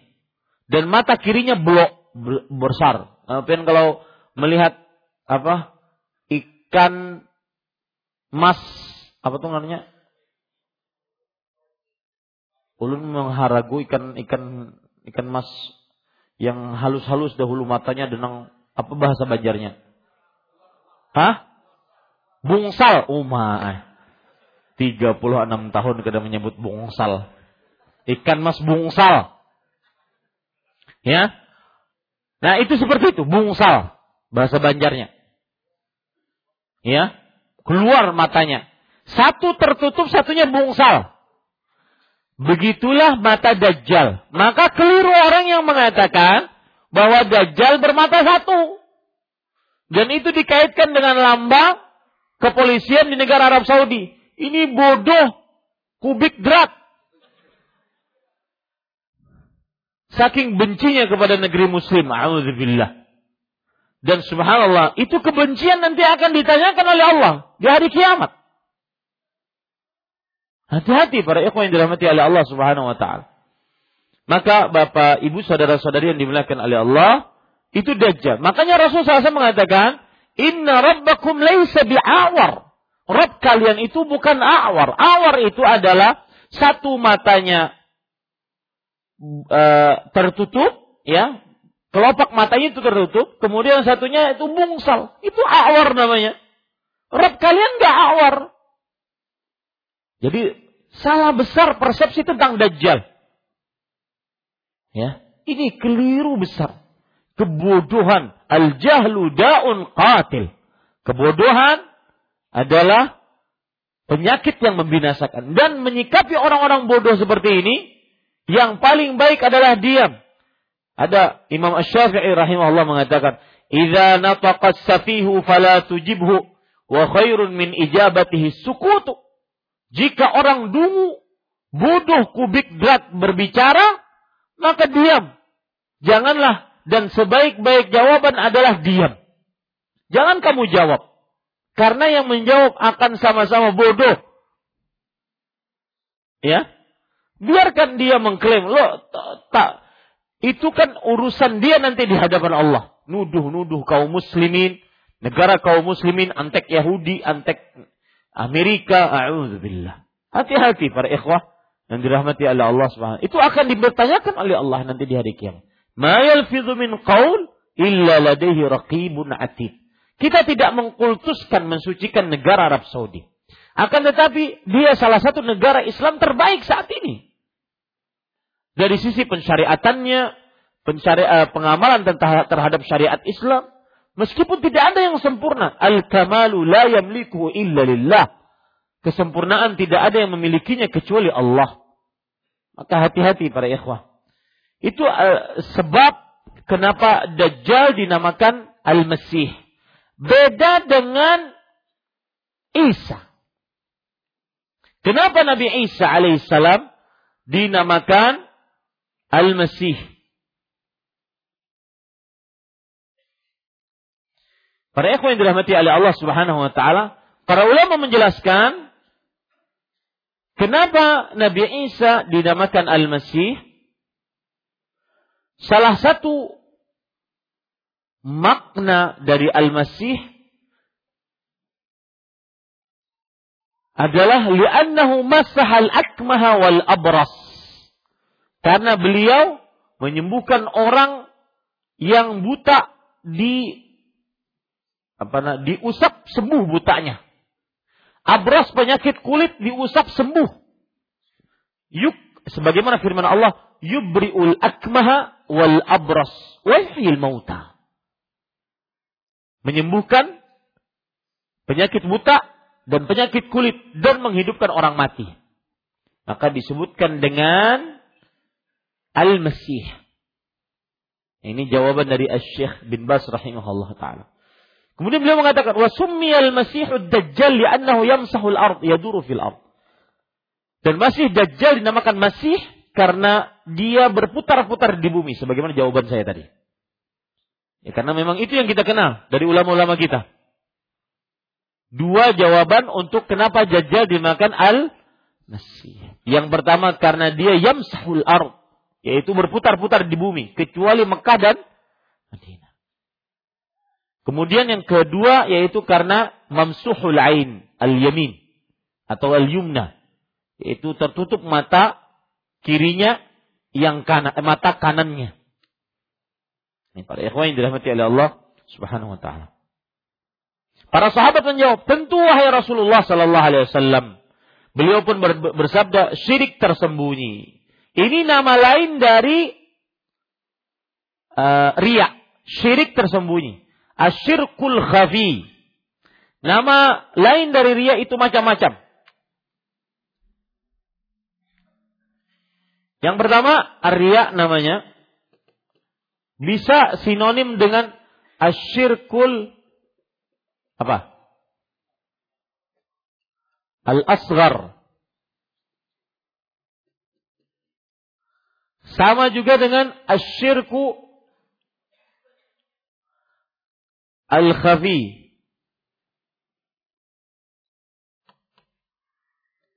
Sama dengan asyirku fisarair atau syirkus sarair.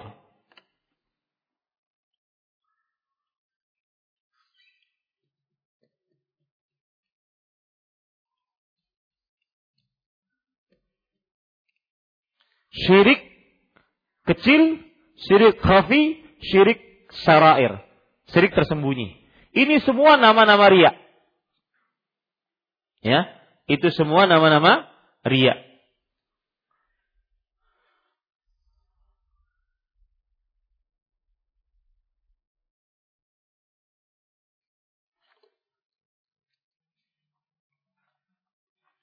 Syirik tersembunyi. Yaitu ketika seseorang berdiri melakukan sholat, dia perindah sholatnya itu karena mengetahui ada orang lain yang memperhatikannya. Hadis riwayat Imam Ahmad. Taib. Kandungan bab ini, kita habiskan bab ini, ya. Kandungan bab ini.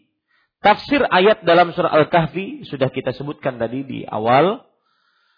Yang kedua, masalah penting sekali yaitu beramal saleh apabila dicampuri dengan sesuatu yang bukan karena Allah, maka tidak akan diterima oleh Allah. Ini penting sekali.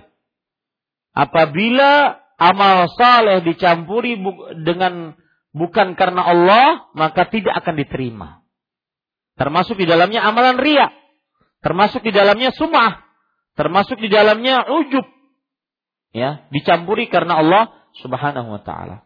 Yang ketiga, disebutkan alasan yang menyebabkan hal tersebut yaitu bahwa Allah adalah sembahan yang amat menolak perbuatan syirik karena sifat kemahacukupannya. Kenapa? Bahwa Allah tidak perlu sekutu. Karena Allah maha sempurna. Makanya, perhatikan ini penting. Orang yang mengambil sekutu untuk Allah, berarti secara tidak langsung dia kurang ajar terhadap Allah. Secara tidak langsung dia menyatakan Allah kurang sempurna. Itu bahayanya kesyirikan. Yang keempat, annahu anna min minal asbab annahu khairu syuraka. Alasan lainnya bahwa Allah adalah sekutu yang terbaik. Maksudnya dalam beramal Allah lah satu-satunya tujuannya. Tidak ada sekutu bagi Allah. Tujuan terbaik hanya pada Allah Subhanahu wa taala. Nih para ikhwah. Tujuan terbaik hanya pada Allah Subhanahu wa taala. Al-khamisah khaufun Nabi sallallahu alaihi wasallam ala ashabih minar riya. Nabi Muhammad sallallahu alaihi wasallam sangat khawatir apabila sahabatnya melakukan riya. Lihat Nabi Muhammad SAW saja sangat khawatir terhadap para sahabatnya. Para sahabat yang begitu tinggi keimanannya ditakutkan oleh Nabi tentang ria. Apalagi kita. Nah, itu maksudnya. Apalagi kita. Harus benar-benar takut kita terhadap ria. Para sahabat yang keimanannya begitu tinggi saja ditakutkan oleh Rasulullah Sallallahu Alaihi Wasallam tentang ria. Yang keenam, annahu fassara dzalika bi an yusalli al-mar'u lillah lakin yura'iha lima yara min nazari rajul. Tafsir riya contohnya ini tafsir dengan contoh. Nah, dalam ilmu usul fikih tafsir dengan contoh itu lemah. Tetapi tafsir dengan hakikat itu yang kuat. Tetapi beliau mencontohkan contoh ria seseorang melakukan sholat dengan niat karena Allah, akan tetapi dia perindah sholatnya itu karena mengetahui ada orang lain yang memperhatikannya. Ini sudah kita bahas insyaallah taala tadi. Alhamdulillah selesai bab yang ke-36 dengan tiga kali pertemuan. Semoga kita dijauhkan dari riak oleh Allah Subhanahu wa taala. Nah, silahkan jika ada yang ingin bertanya.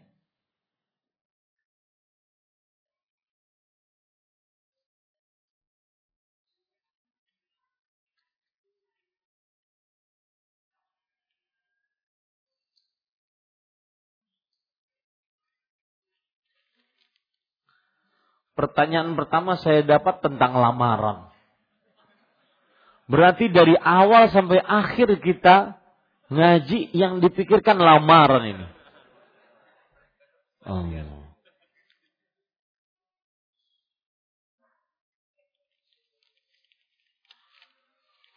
Nanti yang lamaran saya akan jawab terakhir. Apakah termasuk riak jika sholat sunnah di musola dengan cara agak melambatkan gerakan sholat agar imam bisa melihat? Karena imam tersebut jika memimpin sholat sangat cepat sehingga terkesan terburu-buru dimasukkan agar imam dimaksudkan agar imam bisa melihat ketenangan jika sholat agak lambat. Maka jawabannya tidak termasuk riak yang seperti ini.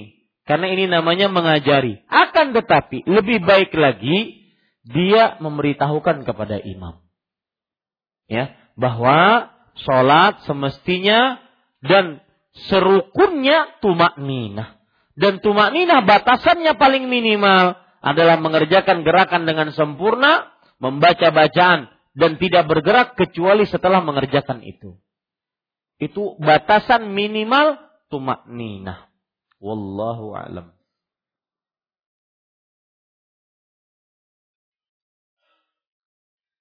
Ustadz, apakah surat Al-Insan ayat 8 sampai 11 dapat dijadikan pembelajaran bagi kita semua mengenai perkara ikhlas dalam beramal. Surat Al-Insan ayat 8 sampai 11.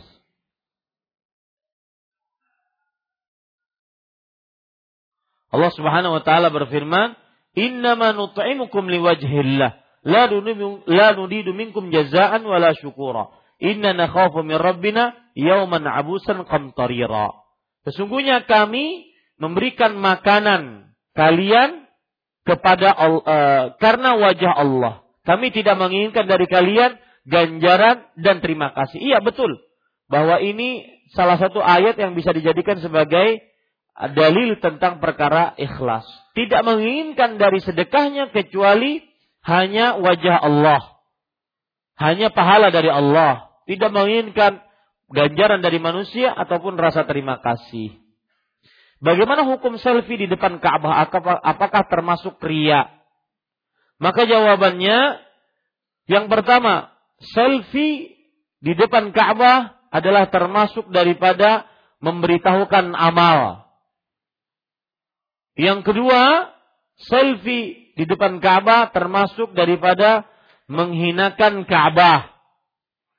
Termasuk dari background, jadi background foto-fotoan. Apalagi, apalagi. Kadang-kadang yang berfoto bukan hanya laki-laki saja, tetapi laki-laki dan perempuan. Ini bahaya ini. Ya, yang lagi umroh, perhatikan. Laki-laki dan perempuan, satu travel. Ya. Maka saya ingatkan kepada travel-travel yang ada di Banjarmasin, kalau saya, kita pas lagi ikut, maka laki-laki saja laki-laki. Kalau seandainya untuk dokumentasi. Laki-laki saja. Itu pun tidak di Masjidil Haram dan tidak di Masjid Nabawi.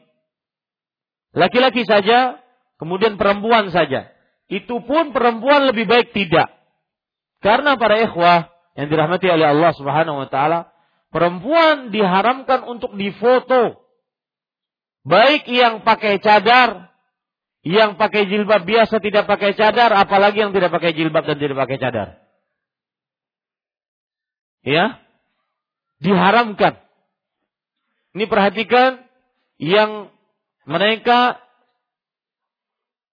mungkin berdagang dengan dagang-dagang jilbab syar'i maka diharamkan untuk memoto foto modelnya perempuan dan cantik-cantik. Yang dilihat bukan barang dagangannya, tapi siapa yang memakai barang dagangan tersebut. Ini para ikhwan yang dirahmati oleh Allah Subhanahu wa taala. Harus ada rasa takut kepada Allah Subhanahu wa taala. Dan itu namanya menyebarkan maksiat di tengah kaum muslimin. Maka perhatikan Wanita yang tatkala melakukan ibadah haji atau umroh tidak perlu untuk difoto-foto dia sedang beribadah. Sedang umroh, sedang tawaf, sedang haji, nggak perlu. Biarkan Allah yang lebih mengetahuinya. Apalagi terpampang foto laki-laki dan perempuan bersama-sama. Walaupun itu satu pemberangkatan travel, jangan, tidak boleh, wahai para Saya pernah mengikuti membimbing sebuah travel, kemudian dimasukkan saya ke dalam grup WhatsApp. Kemudian setelah itu mereka ziarah biasa pada travel itu ziarah ke mana-mana. Nanti ibu-ibu selfie sendiri, dimasukkan ke grup situ. Saya marahin habis-habisan. Dan saya keluar dari grup itu. Karena dia sedang beribadah, masa melakukan maksiat kepada Allah Subhanahu wa taala. Diharamkan. Dan ada lihat nanti malam atau besok pagi saya akan post video saya dengan judul untuk apa pajang foto selfiemu. Dan ini untuk para perempuan. Ya, ada tiga sebab di situ. Saya sebutkan. Sebuah video cuma sekitar 8, 8 menitan. Untuk menasehati para perempuan, meskipun dia pakai cadar, tidak boleh selfie. Seorang perempuan, apalagi yang sudah mengaji, yang sudah kenal dakwah, sunnah, maka dia semestinya mempunyai sifat hikmah. Sifat tersembunyi, tertutup, anggun. Sifat pemalu. Ini kadang-kadang selfie, semuanya pakai cadar model selfie. Untuk apa? Usul faedah, maafi faedah. Enggak ada faedah ya. Tidak ada faedah. Bahkan itu mendatangkan kemudaratan lebih besar dibandingkan kemaslahatan. Ya. Maka hati-hati. Ibu-ibu, saudari-saudari muslimah, maka jangan sampai mahalkan diri Anda. Tidak ada yang berhak melihat Anda dalam pakaian tertutup ataupun pakaian terbuka kecuali suami saya yang sah. Meskipun itu-itu saja orangnya. Ini pada yang dirahmati oleh Allah. Jika saat keluar rumah memakai cadar dan terasa dak dikduk karena dilihat orang lain, apakah termasuk ria? Tidak. Ini mungkin adalah perasaan merasa tidak nyaman karena berbeda dengan yang lain. Maka saya katakan itu perasaan diobati dengan sabar. Hadis Rasul Shallallahu Alaihi Wasallam bersabda, "Yati ala nasi zaman as-sabiru ala dinih kalqabidhi ala al-jamr." Akan datang kepada manusia suatu masa seorang yang sabar dengan agamanya, dia seperti memegang batu api. Karena kalau sudah bertemu teman-teman yang sama, rasa dagdikduknya sudah hilang. Bagaimana mengatasinya? Seperti yang sudah saya sebutkan tadi. Allahu a'lam.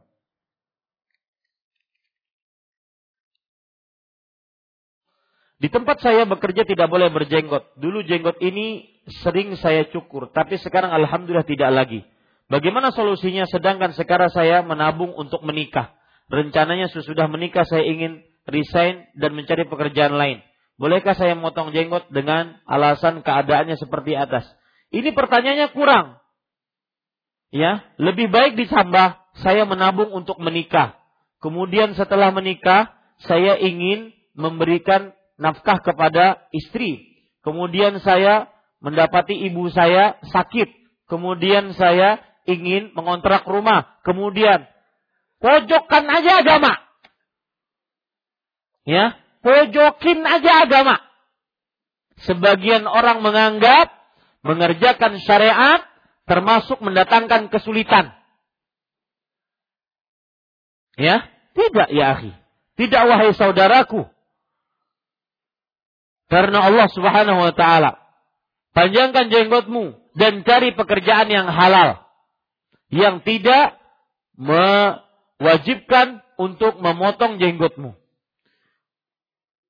Syekh Abdul Muhsin Al-Abbad, ahli hadis di abad ini yang masih hidup. Baqiyatus salaf. Saya menyebutnya dan para ustaz menyebutnya baqiyatus salaf. sisa-sisa para ulama salafus saleh. Beliau ketika ditanya oleh orang-orang Rusia, orang Rusia putih-putih, ganteng-ganteng, tinggi-tinggi, punya jenggot panjang. Panjang jenggotnya, tebal.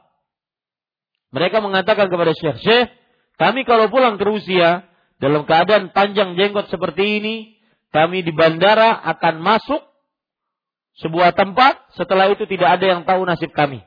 Selain Allah. Artinya mati. Karena negara komunis.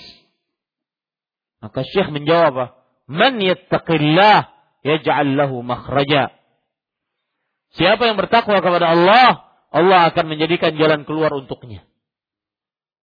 Agama bukan untuk mempersulit kehidupan seseorang. Agama untuk menjadikan seseorang bahagia dunia akhirat. Allah berfirman dalam surah An-Nahl ayat 97, "Man 'amila salihan min dzakarin aw unsa wa huwa mu'min, falanuhyiyannahu hayatan thayyibah." Barang siapa yang beramal saleh dalam dari laki-laki dan perempuan dalam keadaan beriman, maka sungguh kami akan benar-benar memberikan kepadanya kehidupan yang baik. Lihat, janji Allah kehidupan yang baik. Siapa yang beriman dan beramal saleh, yang mengamalkan agama, maka jangan takut amalkan agama. Niscaya Allah akan memberikan kehidupan yang baik. Dan salah satu penafsiran kehidupan yang baik adalah qanaah. Lihat qanaah. Ya. Anda mungkin Ketika memilih pekerjaan lain, Ustaz di sana gajinya sedikit. Ini berarti yang ini sumber masalahnya. Tidak ada. Ini para ikhwan yang dirahmati. Apalagi tujuannya ingin menikah. Allah berfirman, Rasul SAW bersabda, Salasun haqqun ala Allah aunuhum. Tiga orang yang Allah berhak menolong mereka. Siapa mereka? Salah satunya adalah an-nakihul ladzi yuridul afaf Seorang yang menikah yang menginginkan menjaga kesucian pasti ditolong oleh Allah. Abu Bakar As-Siddiq radhiyallahu anhu mengatakan, "Iltamisul ghina fin nikah." Carilah kekayaan dengan menikah. Baik nikah yang pertama atau kedua. Ustadz itu teori pian aja pinanya teh. Pian kadawani juga. Iya kadawani ulun.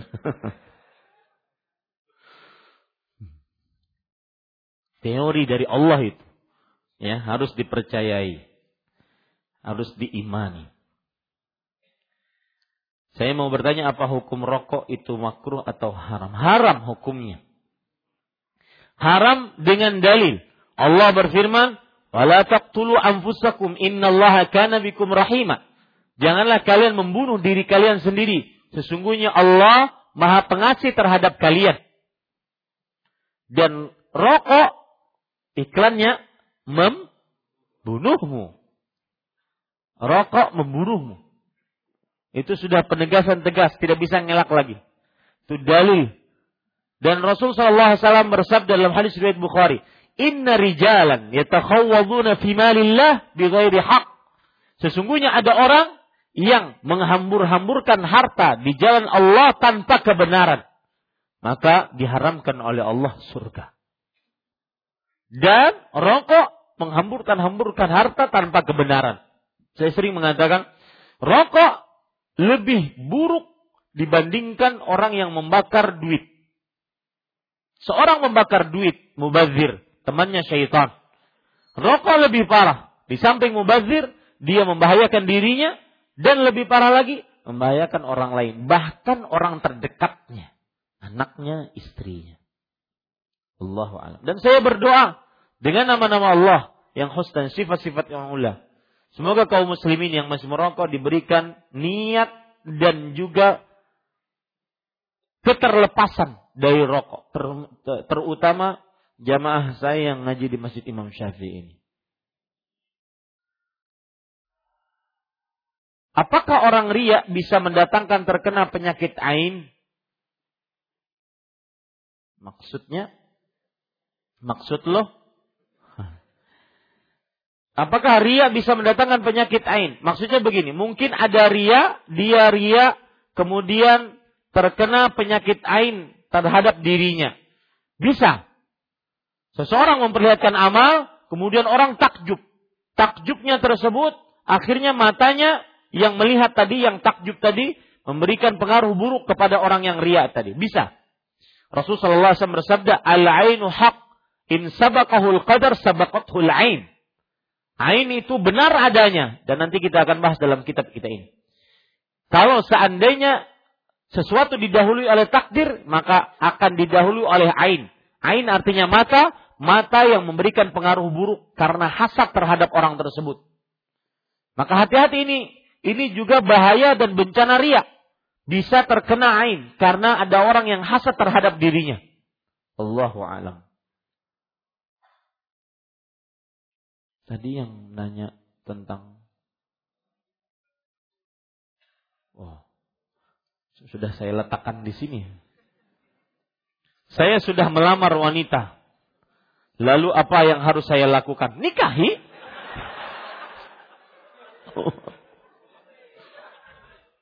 La haula wala quwata illa billah.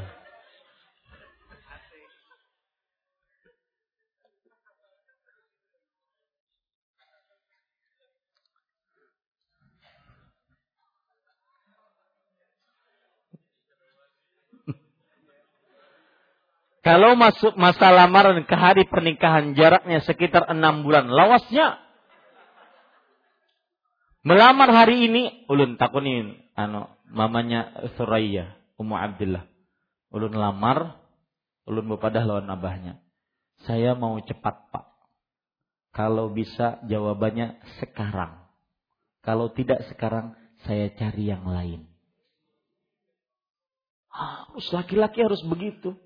Alhamdulillah ulun diterima waktu itu. Lamasnya enam bulan.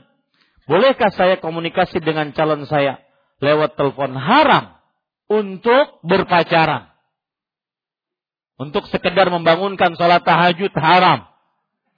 Karena buka belum sah. Ya, belum sah, haram. Dan saya menekankan beberapa kali saya tekankan ini. Pacarmu tidak pantas kamu nikahi sebelum dia bertobat kepada Allah. Karena dia adalah yang merenggut kesucian dan juga seorang yang tidak yang berkhianat kepada Allah. Belum halal sudah berani berhubungan, tidak pantas itu. Ya, pacarmu tidak pantas kamu nikahi sebelum bertobat kepada Allah. Bahkan saya dapat cerita dari Mas Bahtiar kalau tidak salah. Bahwa ada orang yang melakukan seperti itu kepada pacarnya, laki-laki. Setelah mendengar ceramah tentang pacaran haram dan semisalnya, dia takut kepada Allah. Dia katakan kepada pacarnya, e, kita beampihanlah, kita buka lembaran baru. Saya ingin menikahimu langsung tanpa pacaran. Ujar pacarnya, kenagin, kedusagin dulu. Lihat, jadi pacaran itu murni ajakan syaitan. Dihalalkan malah tidak mau. Makanya saya katakan dengan tegas, pacarmu tidak pantas untuk dinikahi sebelum bertobat kepada Allah. Karena mereka telah berkhianat tentang kesucian. Ini para ikhwan yang dirahmati oleh Allah. Wallahu a'lam. Apakah di, uh, tapi boleh berhubungan dengan orang tuanya. Misalkan menanyakan tentang kesukaannya, tentang karena dalam proses lamaran itu berarti sudah tinggal satu langkah saja, tinggal ijab kabul karena sudah melamar. Tentunya tidak ada lagi perlu data yang perlu dia ambil. Ya, tidak ada. Meskipun orang melamar bisa dibatalkan lamarannya. Tetapi lamaran puncak terakhir sebelum akad ijab kabul. Allahu a'lam. Apakah ria jika saat sedang menghadiri suatu kajian Islam lalu mengupload video atau foto bahwa sedang lagi menghadiri suatu kajian Islam? Gasan apa diupload kata dia? Ya, tidak perlu. Ini ditakutkan ria. Ya. Ditakutkan ria. Allahu a'lam. Apakah termasuk tanda tidak ikhlas tatkala masih tergoda dan terfitnah oleh para akhwat, tergoda di kampus, di kantor kerja, dan bagaimana solusinya? Karena zaman sekarang banyak akhwat yang bertebaran keluar rumah.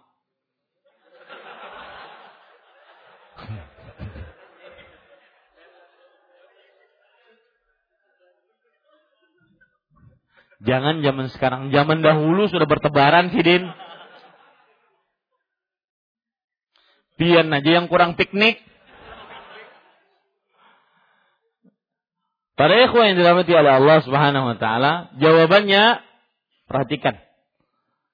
Termasuk tanda orang belum benar-benar mengikhlaskan ibadah adalah ketika dia masih terperosok ke dalam syahwat, ke dalam maksiat syahwat yang diharamkan. Saya ulangi. Termasuk tanda orang belum benar-benar ikhlas adalah ketika dia masih terperosok ke dalam maksiat syahwat yang diharamkan. Dalilnya apa? Nabi Yusuf alaihi salam.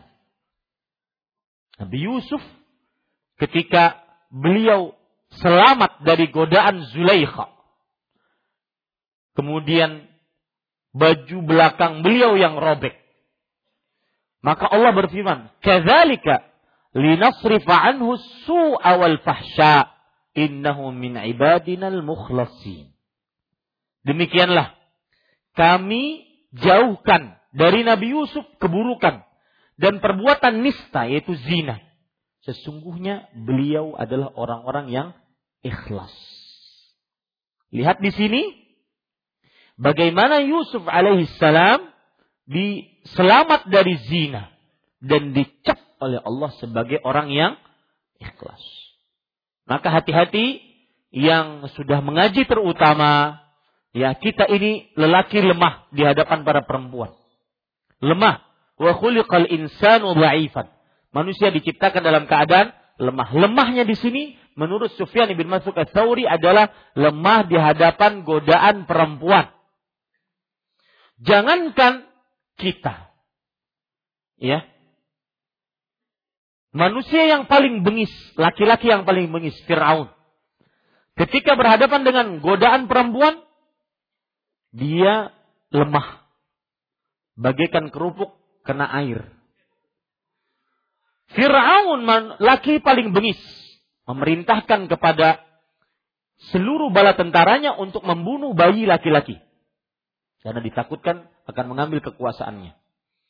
Akan tetapi ketika istrinya Firaun membawa bayi Musa yang diambil dari sungai Nil. Kemudian dia mengatakan kepada Firaun, istrinya Musa, istrinya Firaun. Membawa Musa kecil, ya, mengatakan kepada Firaun, "La taqtuluh asa an yanfa'ana walada." Awas, jangan kamu bunuh anak ini. Mungkin dia bermanfaat untuk kita, atau kita jadikan anak. Maka apa yang terjadi pada Firaun? Melempem bagikan kerupuk kena air. Maka saya tidak heran, laki-laki seperti kalian-kalian sangat takut kepada istrinya. Cukup kiranya sudah jam 9. Masih banyak pertanyaan tapi belum tidak bisa dijawab. Sallallahu Nabi Muhammad walhamdulillahirabbil alamin. Wassalamualaikum warahmatullahi wabarakatuh.